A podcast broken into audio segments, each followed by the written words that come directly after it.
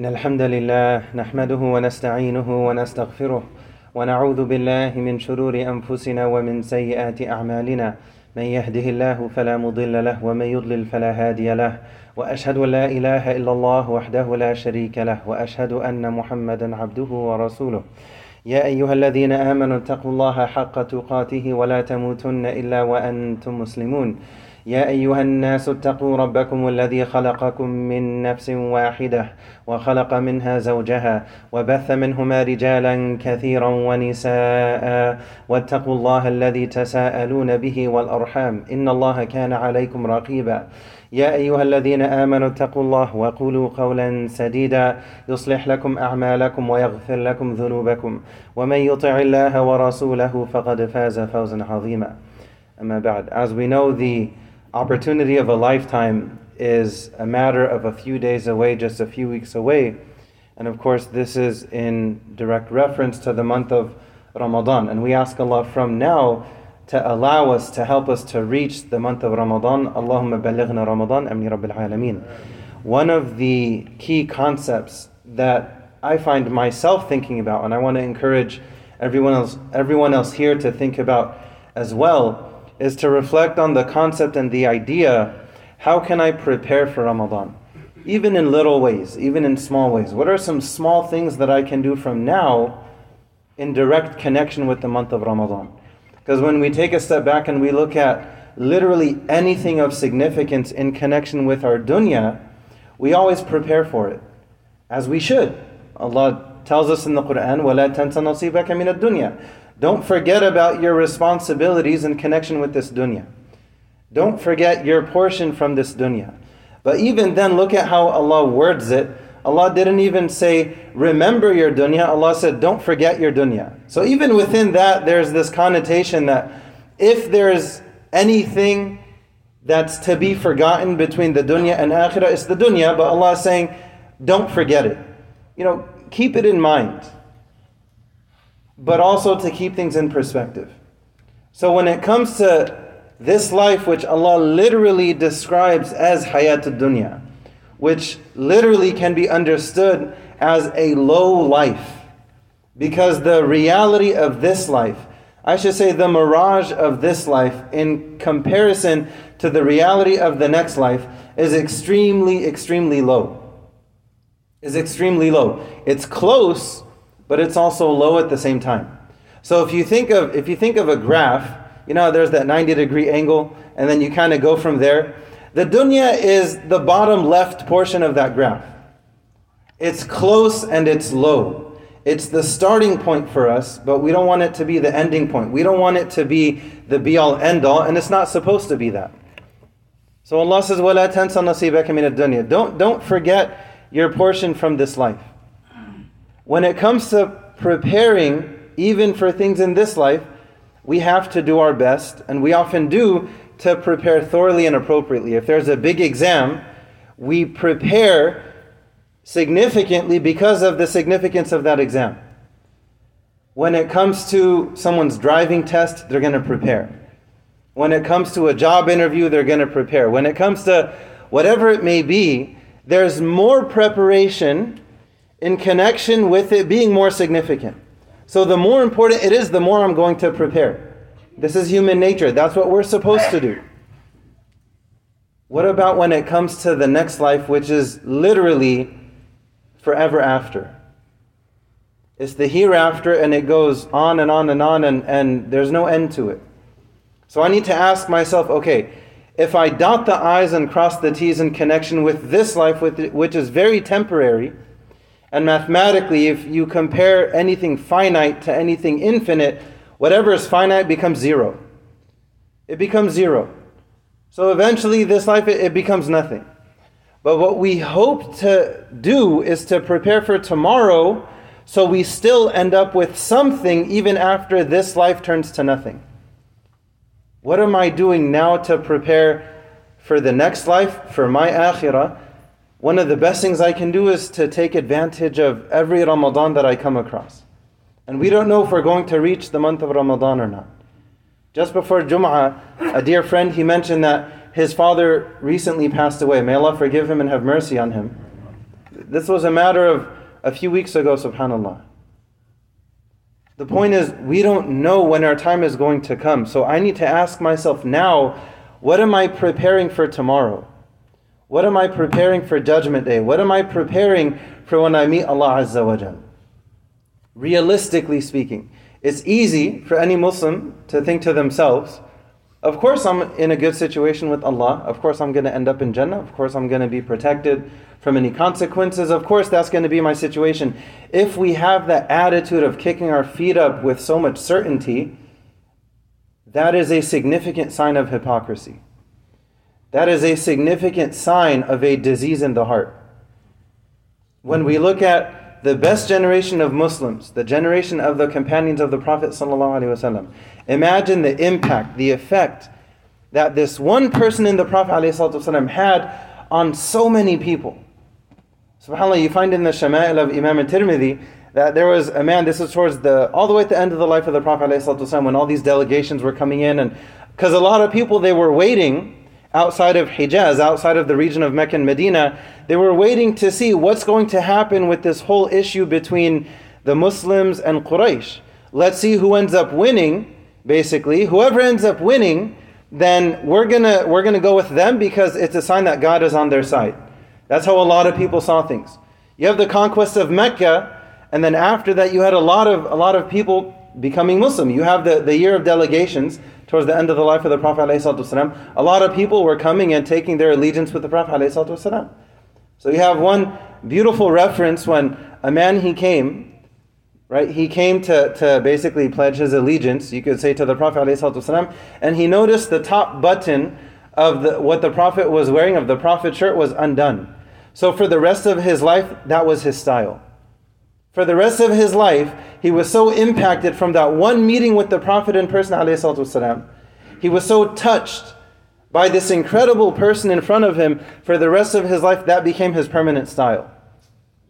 SubhanAllah. From that one meeting with the Prophet, think of the impact the Prophet had on people's hearts, ﷺ. How he took this society, this culture that had so many backwards things about it, and pointed the entire society as a whole in the right direction. It is literally miraculous, sallallahu alaihi wasallam. So when we take a step back and we look at, okay, how did the companions, how did they prepare for the hereafter? How did the tabi'in, the generation after them, how did they prepare for the hereafter? How can we prepare for the hereafter? One of the most lucrative opportunities that we have is to cash in on the opportunity of Ramadan in a way where there's this balanced humility. Because if even Sayyidina Umar did not have this approach of kicking his feet up with a sense of entitlement, for example, he completely avoided that. Think of how the condition of his heart was, radiallahu anhu. The Prophet said, if there was going to be a prophet after me, it would be Umar, radiallahu anhu. He had no sense of entitlement. So if we start to feel entitled that I'm such an amazing Muslim, I'm completely safe from hypocrisy, through and through, I have nothing to worry about ever at all. Of course, this has to be in moderation. We shouldn't go and get down on ourselves for like every little thing. But the point is to have a healthy understanding that there's this serious illness that Allah warns us about in the Quran. Let me take steps to protect myself from it. How can I protect myself, the spiritual health of myself and my family, as best I can from, from this serious disease? قُوْ أَنفُسَكُمْ وَأَهْلِيكُمْ نَارًا.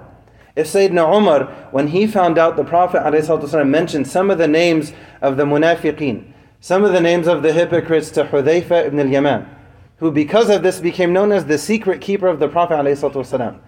Look at how much the Prophet trusted him, and the fact that he fulfilled that trust one hundred percent through and through. When Sayyidina Umar finds out, he had no sense of entitlement. He didn't go and think to himself that, you know, the Prophet already told me that I'm guaranteed Jannah, so of course there's no way that I'm on that list. It must be these other people. There was this constant sense of the weight of humility, this healthy anchor of remaining centered. He goes to Hudayfa and he asks him privately, am I on that list? Am I on that list? His approach was, okay, maybe I did some good in the past, and maybe the Prophet gave me these glad tidings. What if my state has changed? Maybe if I was continuing on, on you know, in, in, in, in the way that I was doing things then, maybe there was something about that that Allah loved, and because of that, based on that trajectory, then I'm going to end up in Jannah. Now, I I need to make sure. You know who goes through and double checks and triple checks their essay, their term paper, before they turn it in to really make sure there are no typos? They didn't accidentally put a comma here or forget one there. You know who scrubs their paper the most? The best students. The best students who care the most take the most time to review, to review. What have I prepared? What have I prepared? Am I really ready to turn this in? Let me check it one more time. And doing an automatic spell check, that's not enough. Because maybe the spell check made a mistake without realizing it. Let me go and manually reread it. Every word, every letter, every punctuation mark, just to make sure. That's a sign of the best of students. Sayyidina Umar, one of the best students of the Prophet ﷺ, goes to Hudayfa and he asks him, am I on that list? Hudayfa says no. But look at look at the reaction, look at the response. There was no sense of entitlement. There was, there, there was no sense of, of holier than thou. There was no sense of being on a high horse and looking down on other people. This is not to say that Sayyidina Umar was not tough against the hypocrites. He definitely was. Radiallahu an. He definitely was. But his primary concern, let me look inside myself. So as we're approaching Ramadan, let me look within myself. What what what am I doing to prepare for it? How am I doing in that regard? Subhana rabbika rabbil izzati amma yasifun wa salamun alal mursalin walhamdulillahi rabbil alamin.